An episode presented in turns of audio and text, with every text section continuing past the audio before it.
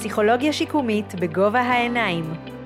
הפודקאסט שעוסק בהיבטים הנפשיים של תהליכי שיקום ובעולם המרתק של הפסיכולוגיה השיקומית. בפרק מתארחת דוקטור דנה גפן דורון, מומחית ברפואת שיקום, שתספר לנו על פסיכולוגיה שיקומית מהזווית שלה כרופאה. להיות רופאת שיקום זה הבית. אני תמיד מרגישה שברמה מסוימת התרומה שלי היא מאוד uh, מינימלית.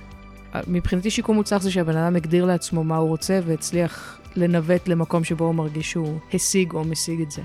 אני כרופאה מאוד מופעלת ומושפעת ממערכת היחסים עם, ה... עם הבן אדם, ומקצוע השיקום מחייב מערכת יחסים עם בן אדם, כאמור, ולא עם איבר. אנחנו עוזרים לתכלל תהליך מאוד מאוד מאוד קשה של חזרה לחיים מאסונות.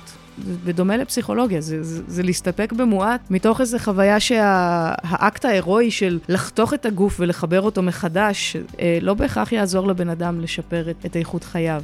מה אנחנו עושים פה? הם, הם משתפרים מעצמם עם הזמן. אז הוא אמר לי, גם ילדים גדלים מעצמם, אבל הם צריכים הורים. להבנתי זו ההגדרה הכי יפה של מה עושה רופא שיקום.